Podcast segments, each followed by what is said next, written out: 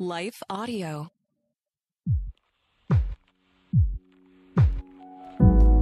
You are listening to The Becket Cook Show with your host, Becket Cook. For more information about Becket and his ministry, visit his website at beckettcook.com. To help support the podcast, visit patreon.com slash The Becket Cook Show. Please consider subscribing to the podcast and leaving a five-star rating.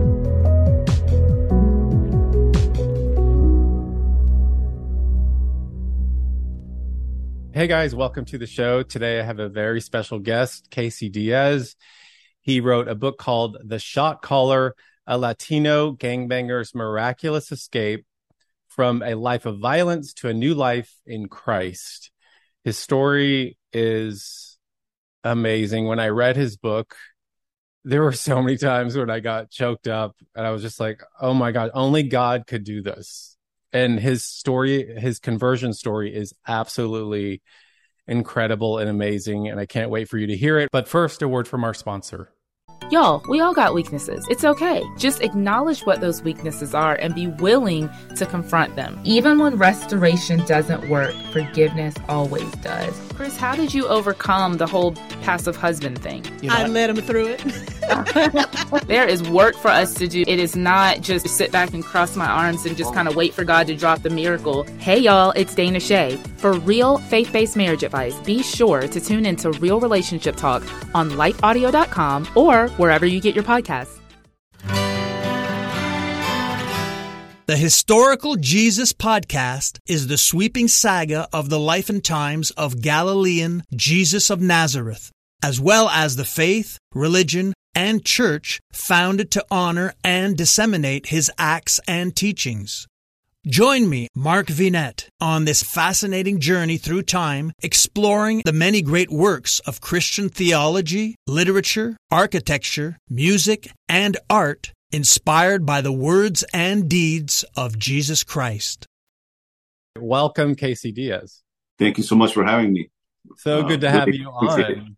After reading your book, I was just, as I just said, I was just blown away by it. And by, I mean, it's just like God can do anything. he could say wretches like me, wretches like you. It's just crazy to me. And um, your story of your conversion story is amazing, which we're going to get to. But let's start back in the beginning. You're from, you were born in El Salvador. You moved to LA when I think you were two years old. Yes. And you moved to kind of Koreatown, downtown LA, right? Yeah, it's considered the Rampart district of Los Angeles. The Rampart, which was like a very controversial time. Yes. And there, the Rampart yeah. division was very, very controversial. In fact, the show The Shield was basically, I don't know if you ever saw that show, but it was yes. based on the Rampart division. They've done several movies uh, and shows uh, about Rampart. Yeah. Yeah. There was a lot of corruption and crazy, go- crazy things going on. So you you came to LA, and then how did you get involved in a gang? Because you, I think you were what eleven years old when you first joined a gang. Yes, I was eleven years old. Um, you know, uh, got introduced to it uh, by a uh, uh, one of my friends' brother, older brothers. And when I say older, he was probably around 15, 16 years old, uh, which is in the streets and in the whole gang culture. That's it's pretty up there. Uh, it, it, it's it's uh it's strange it's over the hill, it, but yeah. yeah, well, when you've uh when you've lived it, uh, 15 and to an 11 year old involved in the gang already, it's pretty old. And uh, you know, it was just enticing. I saw uh, uh the people that picked him up uh, for parties and the people he hung out with. Uh, they were already driving cars. They were already, you know, it, it just looked like it looked like fun uh, to be honest with you. It, didn't, it didn't look like what it became uh, initially, and so that kind of intrigued me in the beginning. Yeah, and you you you say in the book that you know part of the reason why you joined the gang was because you had a di- very difficult relationship with your father. Was I did. that kind of the main reason that it was appealing to you to have a group, you know, to to be to belong to? Yeah, um, for me, it was uh, it was a combination of of uh, of my father being uh, there but not there, um, you know, he, he was an alcoholic, a very strong drinker, and uh, a, a, very violent uh, man. Uh, and then the uh, and then you had my mom who was just trying to, you know, pick up the pieces where she could, and working late hours, early mornings, and so I never got to see her except on Sundays. So a combination of those two things, I think, partake of uh, of what I would become later on in the future. Um, I was left alone, unsupervised, uh, at a very young age. Um, so I, I think uh, that does play uh, uh, quite a role in um, in in my young uh, childhood. And so, and you were an only child, right? At that time, I was. Yes. Yeah. And so you get involved in the in this gang. I don't know if we can say the name of the gang or not. Um, but you get involved in this gang and there's you know some crazy things go down.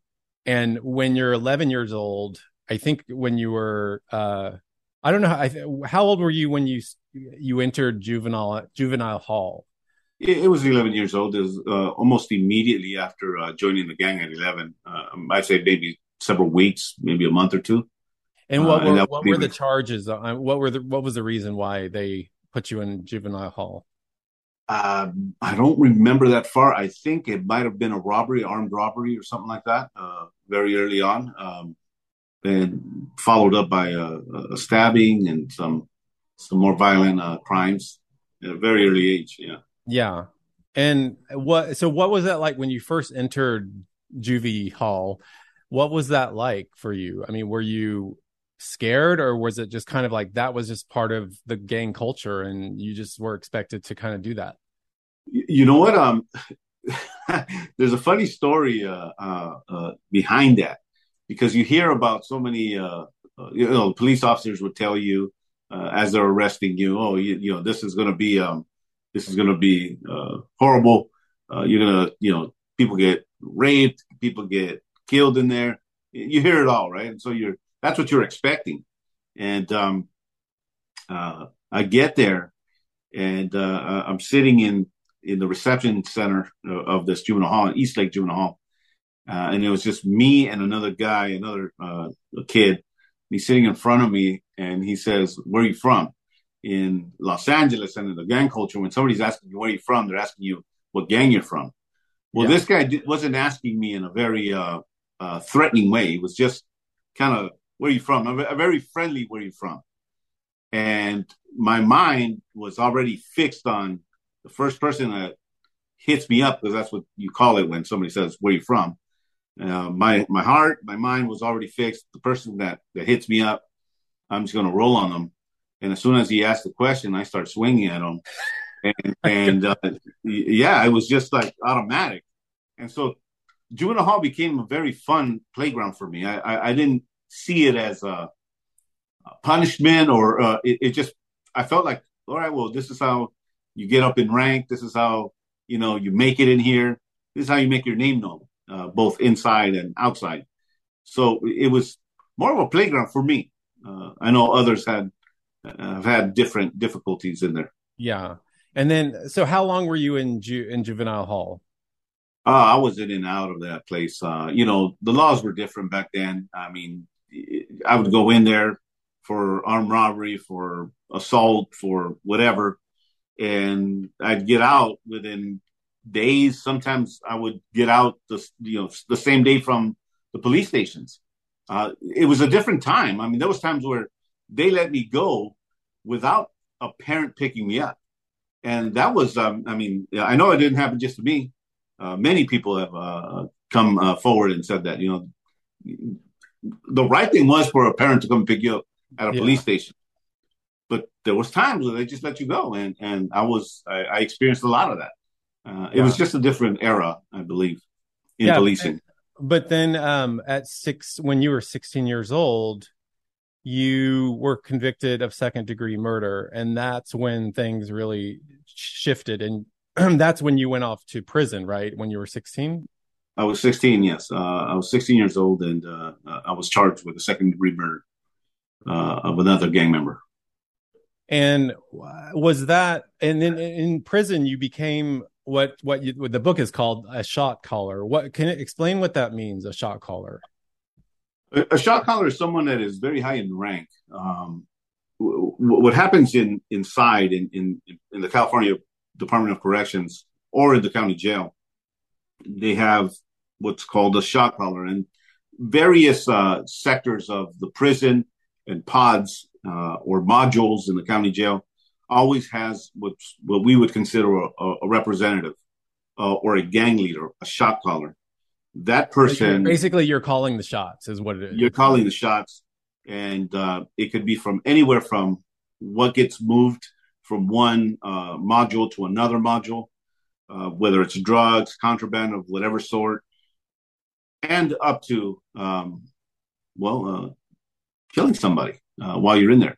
And most of the shot callers um, don't even have to get their hands dirty. You say the word and, and it's done. It's that quick. We'll be right back after this short break. Has fear stolen your peace? I'm Jennifer Slattery, lead host of the Faith Over Fear podcast, helping you fight your fears and grow your faith. Subscribe at lifeaudio.com.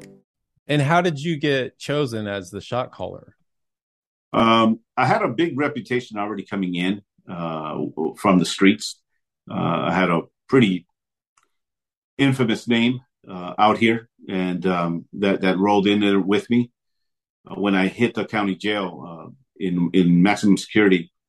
Uh, one of my victims was there from one of my assaults, and this is a guy that I had stabbed in the eye from a gang in in Los Angeles, and so his homeboy was there with the screwdriver, right? Yeah, with a screwdriver to the pretty, eye. That sounds pretty gnarly. it, it, it it was, and you know, it, it's um, I was introduced to stabbing somebody with a screwdriver initially when, uh, and I talk about that in the book and mm-hmm. how uh, that just progresses throughout the the entire eight chapters of the first book. That it, it just um, it, becomes almost like a a name for me uh, because of what I did and what I chose to do with.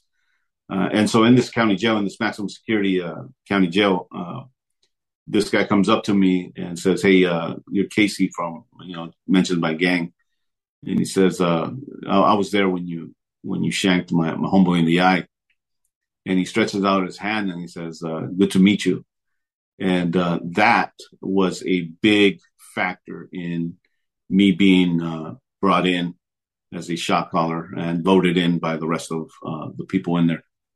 Yeah, and then uh, you said maximum security. So I think uh, you were 18 years old when you you were transferred to New Folsom, which was a max maximum security prison. And I was so shocked by, first of all, you were in solitary confinement, right?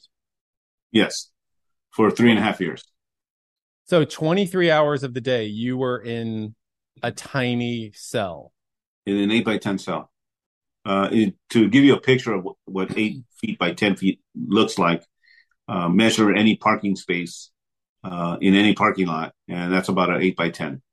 Um, you know, toilet, toilet and sink, metal toilet and sink, uh, concrete slab, um, a sheet, uh, white boxers, white t-shirt, and that's all you got. And, that's what I, I was so yeah. shocked by that that they only gave you boxers and a t-shirt, like not even pants or anything no. else? Just a boxer, no. boxers and a tee. Boxers and t-shirts and a little uh, toothbrush about this big, just the bristles, and uh, and a roll of toilet paper. That's all you had. Uh, this is solitary back then. Was solitary. There was no uh, in uh, another inmate with you, another cellmate. Uh, there was no TVs. There was no, you know, now solitary confinement.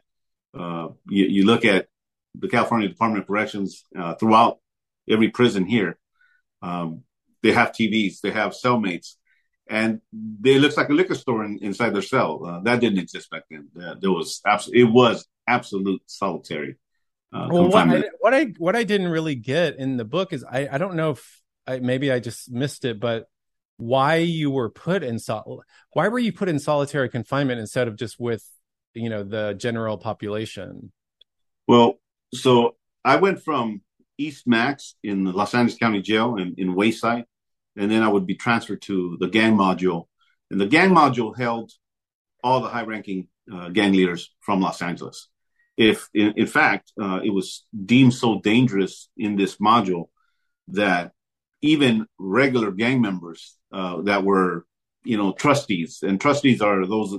These are the guys that are probably didn't pay their parking ticket or you know uh, lower lower crimes, and they're only going to serve about maybe five months, a month or two. So they they're they're called trustees, and these are the guys that their job is to go serve food in in modules in dorms. They they mop up, uh, they clean up, uh, various jobs mm-hmm. to to these trustees. Trustees would, and these are gang members. Trustees would not.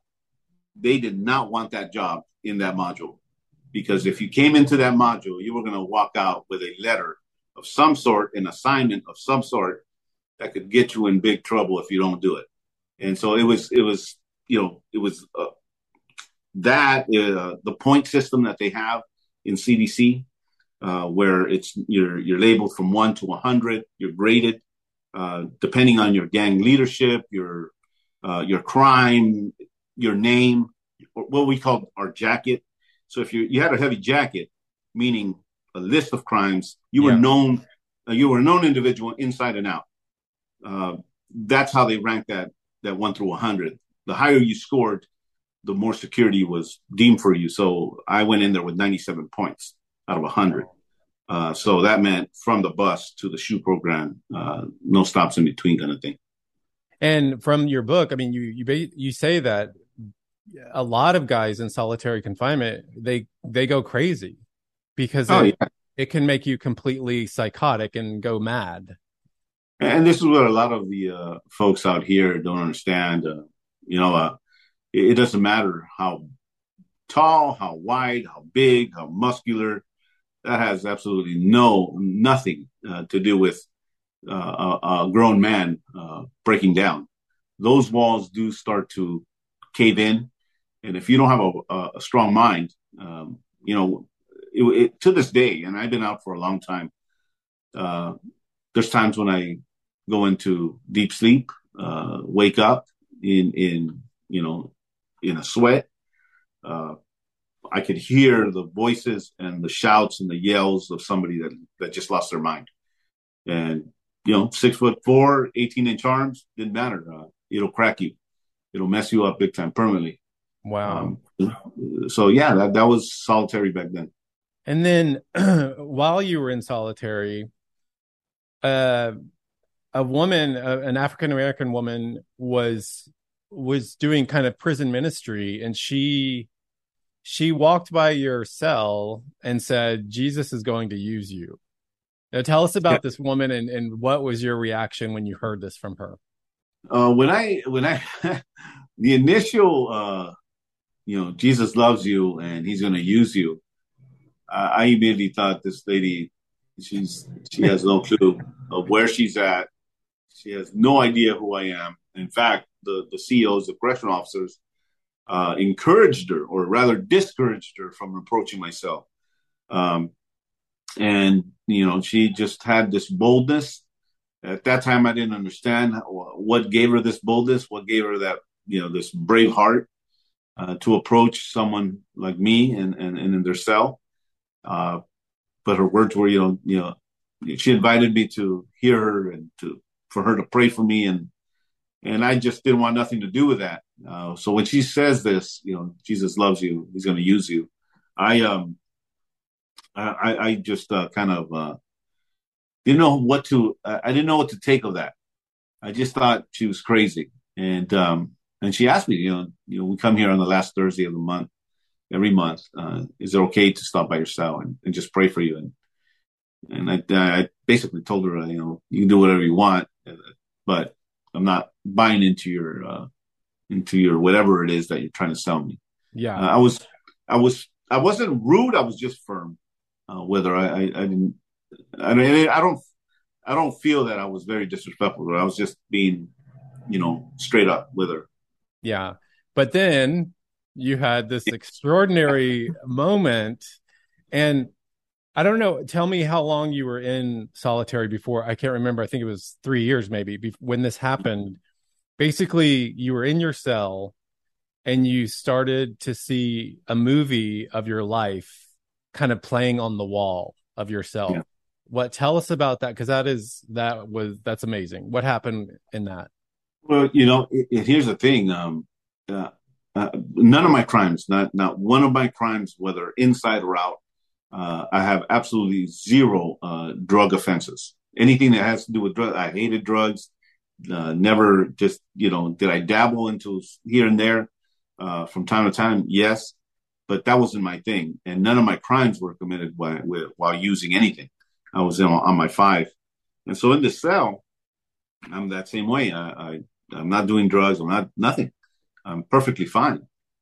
And um, so, you know, you start seeing a movie right in front of your face on your wall, and uh, and it's playing footage that only you know has taken place in your in in your life.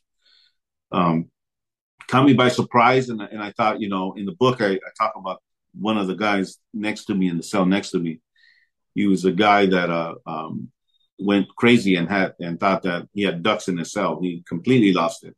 Right. Um, so I thought, well, you know, this guy has ducks in his cell, and I have a movie.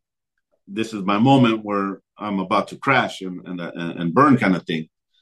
Uh, but uh, I'm not weirded out. I'm just I know what I'm seeing, and uh, and then it kind of cuts and it goes into I, I start seeing this guy carrying this cross, and I see the crowds. I see that this guy, nobody likes this guy. Whoever's carrying this cross, they're not very fond of this guy. Um, and, and somehow I can see that he's whoever's carrying this cross is looking at me. I can't see or make a, uh, um, the details of his face. Can't see none of that. But I know whoever's carrying this cross is looking at me throughout the whole time. Um, gets to to um, the nails on his hands, on his feet. I had never, ever, ever had anybody, not even Francis Proctor, the black lady that came and said, Jesus loves you. She didn't even explain that uh, portion to me. So I'm really looking at the gospel coming to life in this movie on my wall. And uh, since I was about eight years old, my nickname has been Casey. Everybody calls me Casey. I changed it. Um, we were playing baseball or football. I don't remember what it was. And I just told all the kids, this is when, again, this is when kids still played outside, you know, and, and there was about 15, 20 of us out there. And I just said, uh, hey, uh, from here on out, you're going to call me Casey. And so that nickname has just stayed with me even till now. My mom calls me Casey. Everybody calls me Casey. So here's this guy getting nails on his hands and feet and the cross is coming up and I still didn't understand what was going on. I didn't, I, you know, I'm just looking, uh, and I'm kind of, I'm kind of weirded out in, in the sense that I know what I'm seeing. I'm, I'm wide awake. It's not a dream. I'm awake and I'm mm-hmm. on my five. And then I hear, uh, uh, Darwin, I did this for you. And, and that's, my, by the way, Darwin is your birth name, is your real name, your birth name. Yeah. So you're hearing this guy, this you're hearing basically Jesus say, "Darwin, I'm I did this for you. I'm doing." And when he, yeah, when he said that, um, I, I could hear the, his uh, breath leave him. I could literally hear his breath leaving, and at, it was that point that I just uh, got in that cell on the floor and wept. And I don't know. I know now I can explain it. I didn't know how to explain it then, but I know was this overwhelming peace. And I still, when I go in speaking engagements and stuff like that, I, I still uh, let everybody know I, I've been out for so long, and I've been in in amazing places. Uh, you know, I just got back from Maui not too long ago. Beautiful waterfalls and sunrises and sunsets, lakes, rivers. I, I love that kind of nature. I have never felt the peace that I felt in that cell. It, it, there's wow. and I, I don't think I'll ever feel that peace like I felt that peace in that cell, because at that point I knew that it wasn't that I had done wrong. I knew I had done wrong. Who doesn't know that, you know, killing somebody is the wrong thing to do. You you already know that. That robbing is the wrong thing. You know that. Mm-hmm. But in that moment, the forgiveness of God, the mercy and the grace of God, the love of God pointed to the fact that I had sinned before God, that it wasn't a crime, it was a sin before God. And so that sin became what we read in the Bible as exceedingly sinful. That was the game changer for me. And I remember getting so uh, raw with God. Um, and I don't know, you know, some people might say, you know, well, when I repented, uh, uh, I said sorry for stealing a cookie or sorry for, you know, cutting somebody off. Uh, for me, it was different. It was, I just got real with God. And I remember saying, you know, God, uh, I'm sorry for stabbing this person, for stabbing this other person. And it was just stabbing. You, yeah, you were confessing all of your sins. Like I was just confessing everything. And, and as I did that, it was just this amazing freedom that I can't just, I mean, it was just amazing freedom that I got to experience in that cell. And then how soon after that did you get a hold of a Bible? Um, it took about, I, am not sure exactly how long it's been so long, but uh, I remember uh, hearing God's voice um, telling me to, uh, you know, uh, knock on my gate. And when we, when I say gate, it, it means my door, my cell yeah. door. Uh, there was two two doors to my cell. Uh, I knocked on it. A guard uh, happened to be walking by when I did that, and um, you know, I asked him. I said, "Hey, uh, uh, I need to talk to a chaplain." I didn't even know what a chaplain was, um, but that's what God told me to, to, ask for. So I asked, and this guard, uh, the CO, I, I couldn't see him, but I know that there was a little sarcasm in his voice. You know, pulling my leg. He didn't say that. He said some other words. Uh, and I said, uh, "Nah, man, I'm I'm just I'm supposed to talk to a chaplain." And he he goes, "Hold on a second. He goes, comes back, and he slips this little piece of paper and a pencil about that big, and he gives it to me through the through the tray slot, and um, I fill it out. I give it to him, and a few days later is when I talked to the chaplain, and he explained. Uh, I, I, shared what I just shared with you guys, and um, he explained. He opened the Bible, and I mean, he was weeping, man, which caused me to weep, and I didn't even know why he was crying, but you know, he, he pointed out in John and showed uh, me the the whole crucifixion and the burial, the resurrection, and it just made sense and uh, I was able to to have a Bible at that point. Wow, and and then you started reading the Bible just constantly, right? I read the I read the Bible. You know, this is uh, before NIVs or any other translation that was out. Whether they existed, I don't know. King James. We didn't have them. We had King James. Yeah, and, uh, so I had a Gideon Bible, uh, and I just read it I read it like a normal book, uh, you know, from you know left to right. And I remember initially when I started reading it, I, I thought, okay, well, it's got to get good somewhere. And then you bump into Leviticus, and, and, and you're going, what is this? How is this going to help me? Like this, this is it's not making sense uh, to me, right? Uh, but uh, you know, you have 23, 24 hours in you know in that cell, pretty much. Uh, you have time, uh, so I got to Acts pretty quick, and it's in Acts where I started to see, oh wow, uh, this is um, this is interesting. This something started to happen in my heart, and the understanding uh, started to take place little by little. And then you got you got unexpectedly you got let out of solitary. Uh, why did yeah. that happen? Um, well, uh, I know now. I know now why that happened. Uh, but you know, again, uh, uh here's God's voice again, and He says, uh, when you get out, you're going to call a gang meeting with your with your fellas. You're going to let them know that you have nothing to do with this anymore. That you're a Christian.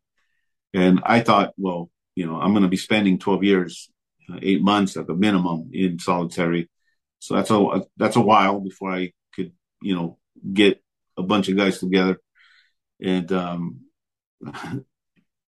lo and behold, uh, the very people that that told me I would be spending all the all my time in there, uh, my door racks open, my gate racks open. That never happens. That never happens. Uh, when I was uh, going to a shower, um, you know, you you slip your hands through the tray slots, you're handcuffed, and you you walk against the the to, towards the back of your cell. You turn around, you get on your knees, cross your your your legs, and they come in a team in a team formation and they chain you, uh, and that's just to go down the hall to get to take a shower. So my my gate racking open all of a sudden was a little. Uh, it was an uneasy moment for me, um, and then for them to say, "We don't know why we're doing this, but we're going to put you in in mainline in, in GP in general population." Uh, that then I understood what God had told me to do, and, and that was yeah. yeah. that was that was a very dangerous call for me to. Uh, yeah, and so when you told the other when you told other gang members in prison that you were a Christian, there was, I mean, that was really hard to read because you they I mean, you were beat up so many different times because why did they why did they do that to you? Uh, I, well, they were supposed to. They were they were supposed to kill me. Is what they were supposed to do. Um, they, and usually they'll send someone from your own gang or something that's very close from close to you, and that's all you know. Uh, what we would call a road dog, a best friend kind of thing. Uh, that whoever's closest to you is usually the one that has to do the job. And there was uh, our gang was big enough to where there was enough of those in, in our uh, in our sector. Uh, they send this individual and, and the uh, reason they the reason they are supposed to kill you is because you're not allowed to leave a gang the gang. No, you're you're you're you're pretty much turning your well, you're not pretty much you, you're turning your back on on them. Yeah, and that's a very disrespectful move. Uh, that's that's and and what it's called is it's called throwing out the trash. So I'm the trash, and they need to throw it out. That's that's how it's right. viewed in there. And uh, they send this guy, this gentleman, over to my cell. I remember he came uh, the night before that we're going to do this. And he comes to my wicket, my little window on my cell, and he's telling me, you know, hey, they, they're asking me to throw the trash. Um, you need to change your story. And I said, I, I can't change my story. It's impossible to change my story. I know what happened to my to my life, and you know, uh, I want to tell you, I forgive you ahead of time for what you're going to do. And I remember him getting super angry, just very angry, and saying, you know, no, you don't get it.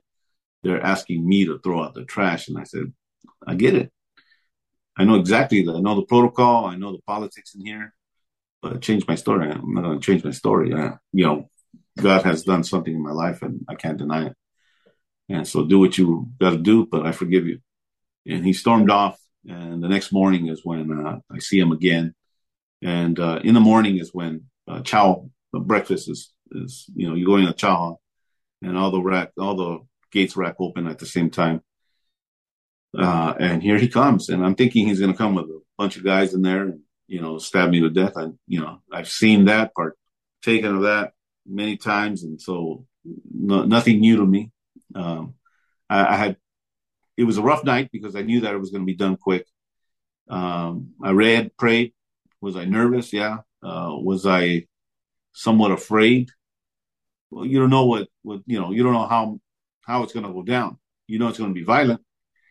And he walks in, and he's and he says to me, uh, uh, "I can't do I can't do this, um, but whatever you're doing, I'll roll with you." And he became the first person that I led to Christ uh, right there. So for the next two years, I, I think the anger that they had towards me.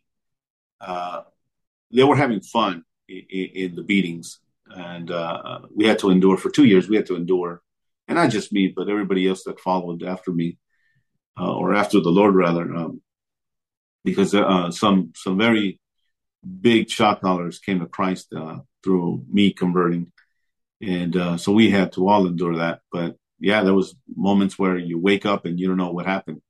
You don't know what you know, you don't even remember where you were at. You just know that you're waking up in, you know, in the prison hospital or at a hospital outside of the prison, and you're just, you know, it, it's brutal beatings.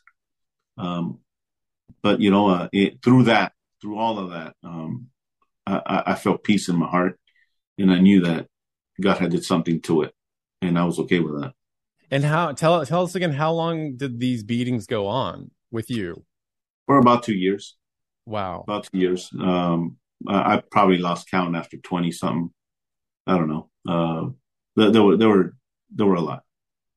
Why, and they and they did they ever tell you why they didn't take out the trash? Like why they didn't actually kill you? I think they were just having fun at that at that in that moment. I, I think that they just enjoyed seeing uh, you know us blank out, you know, uh, uh, and and pass out uh, momentarily out of a concussion or whatever it was.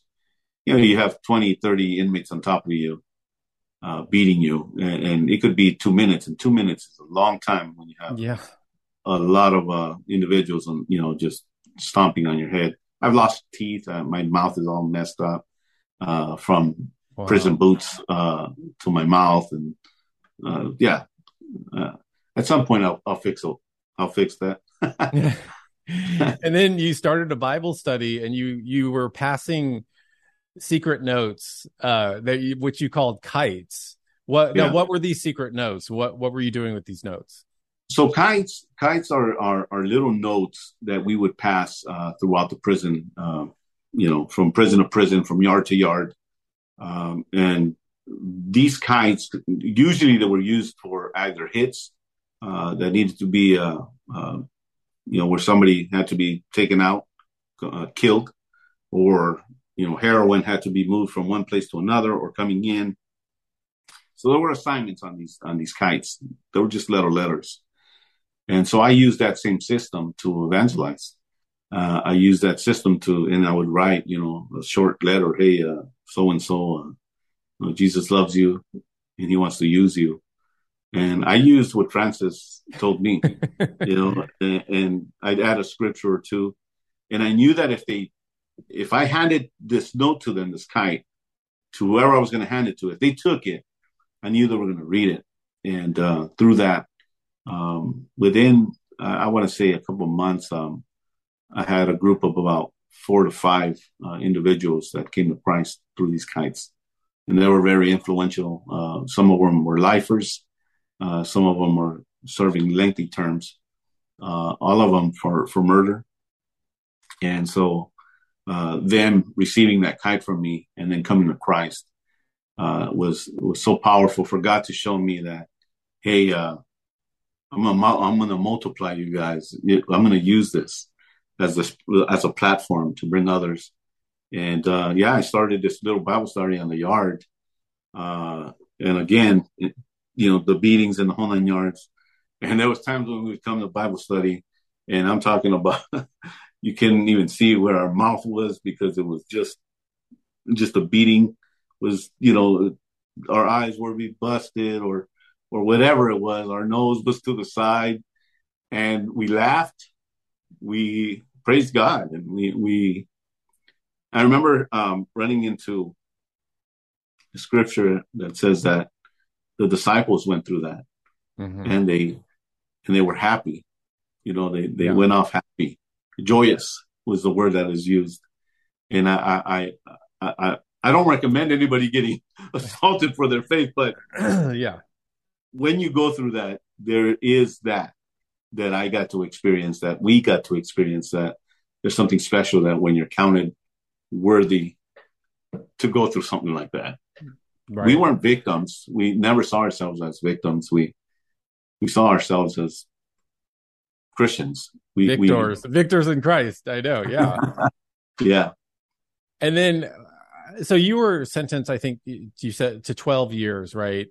But 12 years, eight months. Yeah. Yeah. 12 years, eight months. But five years before the 12, you went before the parole board and tell us that story because I, I like how you, where they asked you you you kind of flipped the script on them because they were expecting you to to give them this kind of answer but you didn't give them the answer they wanted or they they were expecting. So tell us that story.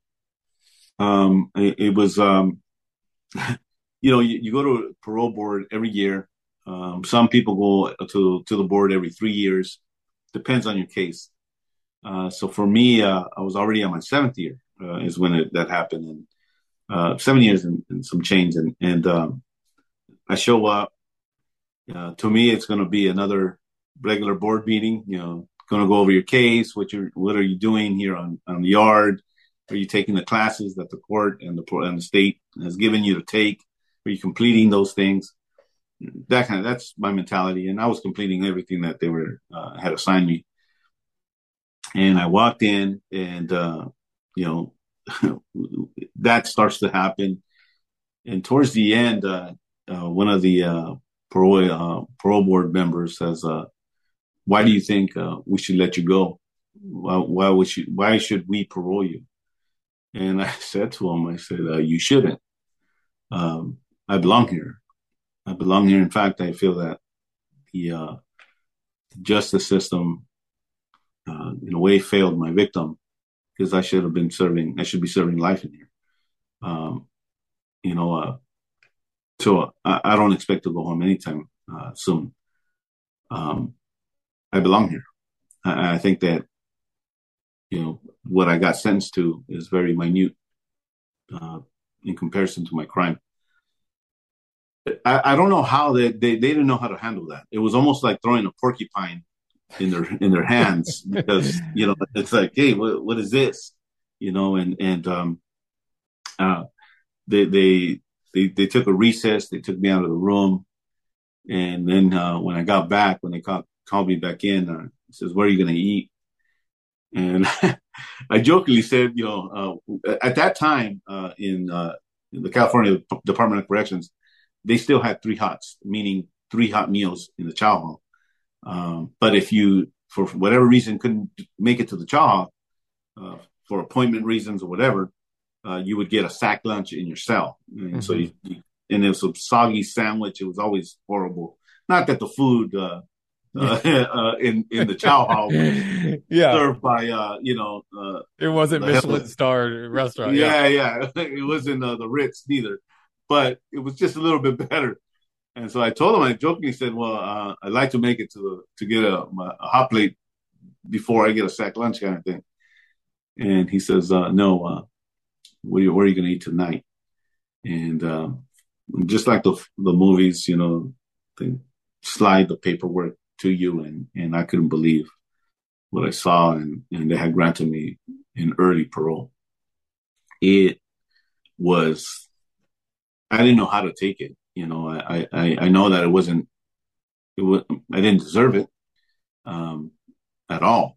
Um, but God had his, he knew what he was doing with me and, and knew that for some reason, uh, I, I needed to get out at, at that moment.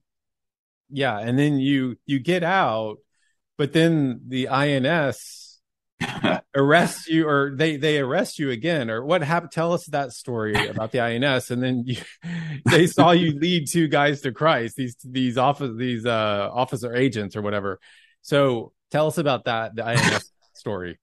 So i'm i'm paroled. I get back to my cell. Uh i, I make it to the chow hall by the way. I eat my hot uh, meal. I get back to my cell and within 24 hours they're going to parole me. Uh, i'm a free man right? uh, so uh, that moment happens, and I'm walking out with my box um, to the last um, glass door. You, you're, you know, you get reprocessed uh, out. Uh, you get new pictures, fingerprinted all over again, and then there's there's a long procedure. It's mm-hmm. not like they just open the door. Uh, but I'm at the last. All the procedures are, are, gone. They've taken care of that, and I'm on the last glass door. So after this door, it's freedom. And I see two uh, two men on the other side of that glass door, and uh, they buzz open the door, and he says, uh, "D is Darwin." You know, I said, "Yeah." He goes, uh, "Go ahead and put the box down and turn around. Yeah, put your hands behind your head." And you know, it stunned me because I didn't know. Uh, well, maybe this is another crime, and I'm getting rearrested for that. I, I didn't know what was going on until they uh, told me who they were, and they were INS agents. I was born in El Salvador, and I came here. You know, I came here legally with my parent, with my with my grandma, and so I thought, okay, uh, well, I guess they're taking that away, and and they're deporting me. And so I they put me on a, in a van. I head back with two, these two agents. I'm chained up again, and they take me to a federal detention center.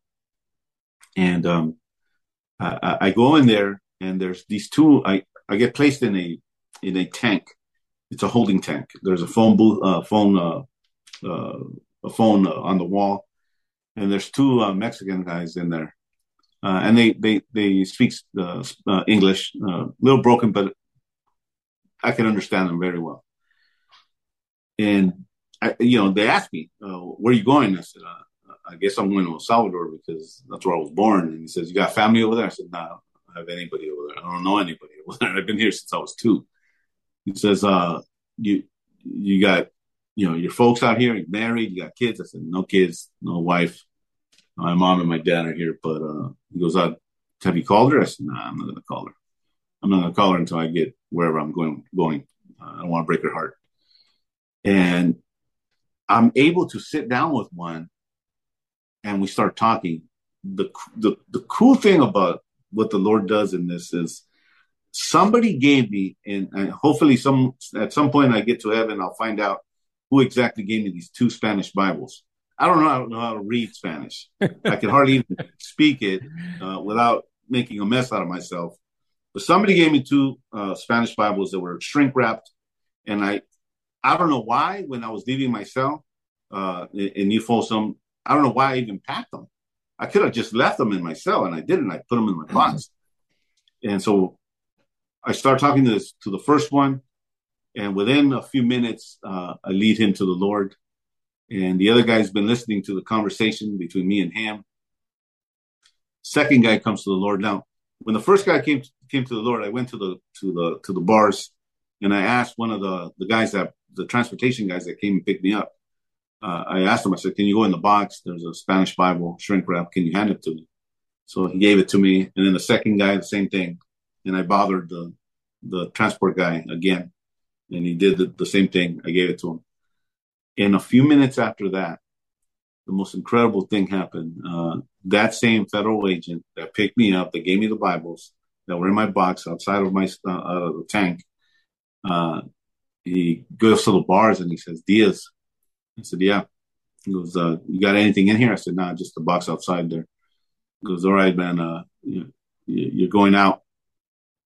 And I thought, man, they deport you quick in here, man. They, they don't waste no time, right? Uh, they must be having like a, the plane must be like on the back of this, yeah. you know, this place because that's quick. And uh, he says, uh, we made a mistake, but we can't let you go. We can't parole you from here. We're going to have to take you back to state and uh, the state will parole you. And one of the guys said, I thought you said you weren't born here. I said, uh, um, I wasn't. I'm telling you the truth. I, uh, I'm from El Salvador. And he's, why are they letting you go? I said, I, I don't know. Ask him. I, I don't know why they're letting me go. uh, you know, and so we're walking this corridor, man, this long corridor, back to the buses. Uh, there's a milk milk crates filled with chains, and this federal agent, as we're walking to the to the uh, to the van, the buses vans are. Uh, he says, "Can I ask you a question?" I said, "Yeah, sure." He goes, uh, "What happened back there?" I said, "Those those two Mexican guys just came to the Lord. He goes, I'm a Christian. Um, and I'm going to tell you something. Uh, I've been here for over 20 years. I've never seen anything happen like that. What I've seen is guys that claim to be Christians, and as soon as I put them in that tank, they get on the phone and they're talking to their homeboys or they're talking about who they're going to go sleep with, mm. partying, and the whole nine yards. They forget, you know, that there were Christians in there. This is the first time I've ever seen that. And as he's reaching, we get to the point where the, the milk crates full with the chains are there. He reaches down to get to, to, to grab the, the shackles and the chains to, you know, to restrain him. And his lip is shaking, man.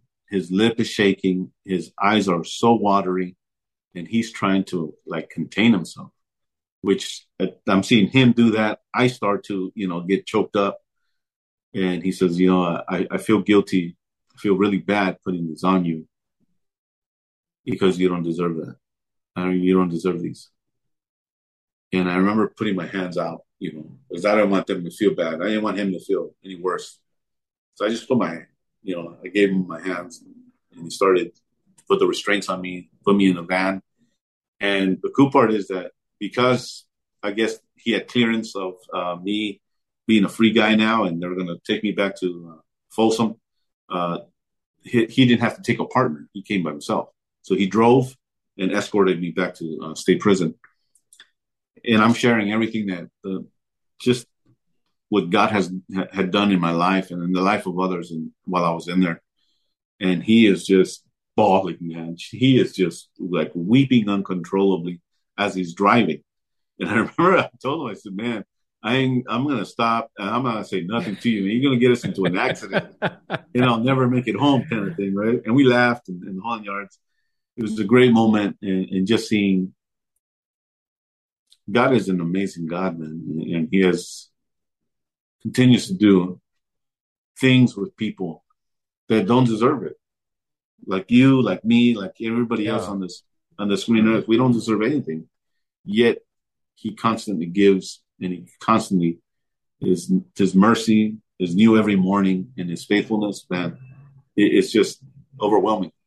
Yeah. And so wait, how just so we the timeline when you went back to get reprocessed, how long did that take before you were actually free a free man? It, it, was pretty quick. Um, within the next 24 hours, I was released in the morning. At seven in the morning is when uh, uh, you hear your name being called uh, on the loudspeaker, uh, and then you're again fingerprinted. The whole. Oh, yeah, here's the cool part. Maybe I shouldn't share this part for those of you that that might want to get the book, because something happens when I get back into the into the back to uh, state prison. Um, yeah, I don't want to ruin it because it's, yeah. It's, yeah, get the book. Yeah, I got to leave on my uh, uh, on the cliff right at that point. But something awesome happens uh, through that, and uh, I'm, I'm, released the next morning. Yes. Wow, that's a, and that was in 1995. You were released. Yeah. Yeah, July 3rd, I think it was. July 3rd. Yeah. And uh, and then you got married, had two kids. On and, July 3rd. on July 3rd. And, a few years later. oh, really? Oh, okay. Uh, you got married two years later. Uh, okay, cool. That's all. I did. I forgot about that. So, what are you up to now? What What's going so, on in your life now? So it's, it's some interesting stuff. Um, you know, the, the book became a number one bestseller. Uh, I was invited to the White House. Uh, got on major uh, networks on TV on primetime. Shared my story. Promoted the book. Right now, they're doing a motion picture film uh, uh, that's connected to the book. Uh, it's already in development. Uh, oh, there's wow. an A-list A-list director that I, am under contract, so I can't give out his name. Uh, I can tell you that uh, the the people doing it are amazing people. Um, Zero Gravity has is the production company that's behind it, and so that's happening. I've since I have my own. I host my own podcast, the Shot Caller Podcast and I go and uh, I speak, uh, do public uh, speaking in churches, detention centers, uh, high schools, universities, uh, wherever the Lord sends me, uh, I go. Well, I think, I think Frances Proctor was correct when she said Jesus is going to use you. She she wasn't crazy after all. Are you in contact with her now? She passed away two years ago. Oh, okay two years ago. She, but she was at my wedding. Uh, I visited the. I, I surprised the the church, Triumphal Baptist Church. I went to their church. Um, didn't tell them I was going. Didn't know. They didn't know I was out, and I showed up. It was a great moment uh, where I got to do yeah. life with them. Uh, and yeah, she was at my the whole uh, prison ministry that would go in there. They were at my wedding. So um, wow. yeah, it, it, it's it's an amazing uh, a moment that I that I got to uh, share with her out here. That's amazing. Well, guys, get the shot caller, the book. It's amazing. It'll uh it'll blow your mind. And listen to his podcast, The Shot Caller. And uh thank you, Casey Diaz, for being on the show. I appreciate it. Thank you so much. I, I really appreciate your time and and uh your warm welcome to your show. All right. Thank you guys. We'll see you next week. Thank you for listening to this episode of The Becket Cook Show. Your support makes this content possible. All episodes of The Becket Cook Show are also available on YouTube. For more information about Becket and his ministry, visit his website at becketcook.com. Thank you to the team at Life Audio for their partnership with us. If you go to lifeaudio.com, you will find more faith centered podcasts about prayer, Bible study, parenting, and more.